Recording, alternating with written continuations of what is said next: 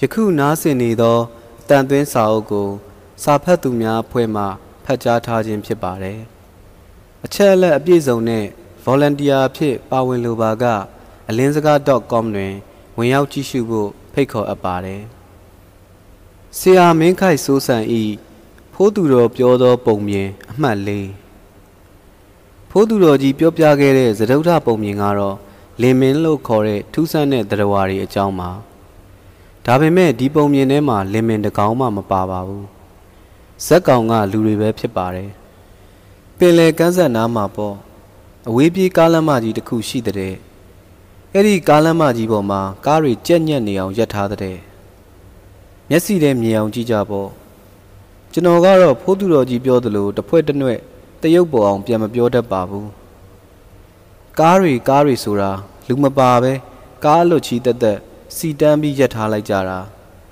ဘေးဘေးချင်းဖိကက်ညက်လို့ရှေ့နောက်ဗန်မာချင်းထိနေလိုက်ကြတာဆိုတာလဲအတဖျားစာတော့မလွတ်ဘူးတဲ့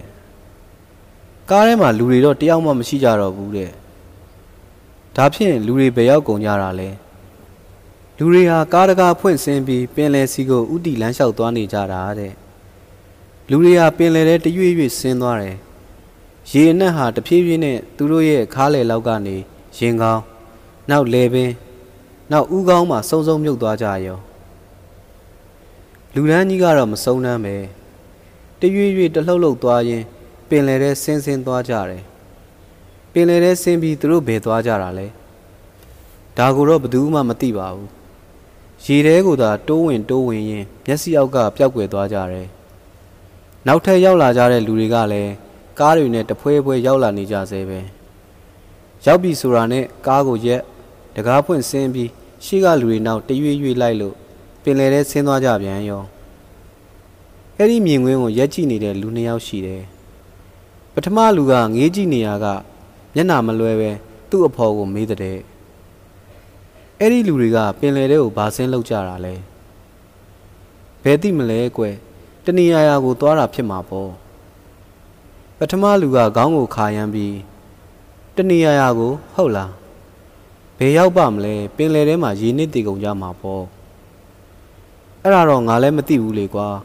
ငါကြားဘူးတာကတော့လင်မင်ဆိုတဲ့တရားတွေကအဲ့ဒီလိုပဲတဲ့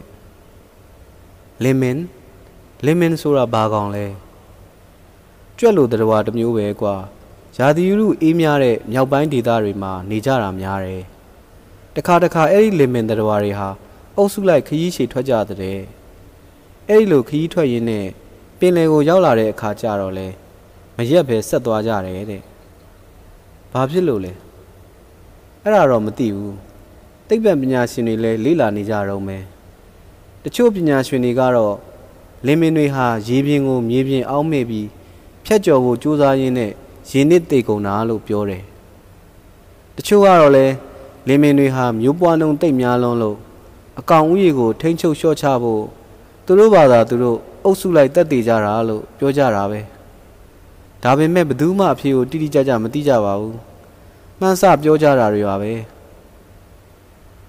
သူတို့နှစ်ယောက်ပြောနေကြတဲ့အခိုက်မှာပဲ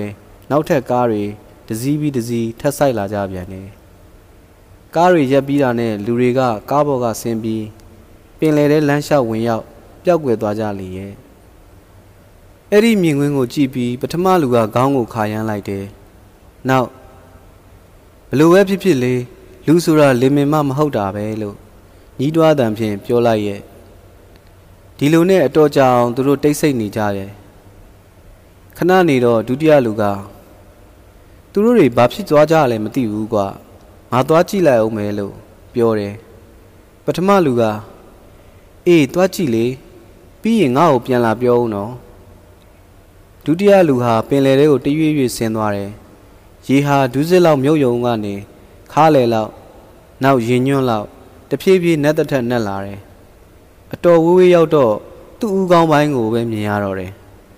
နောက်တရွေ့ရွေ့ဝေးသွားရင်းကဥကောင်းမှာမြုပ်ပြီးပျောက်ကွယ်သွားရောပထမလူကစောင့်နေတယ်တဖြည်းဖြည်းနဲ့ညနေသာစောင်းလာတယ်ပင်လယ်ထဲဆင်းသွားတဲ့လူကပြန်ပေါ်မလာဘူးသူဘာဖြစ်လို့ပြန်မလာတာပါလဲလို့ပထမလူကတွေးလိုက်တယ် ငါလိုက်သွားကြည့်အောင်မှပါပဲ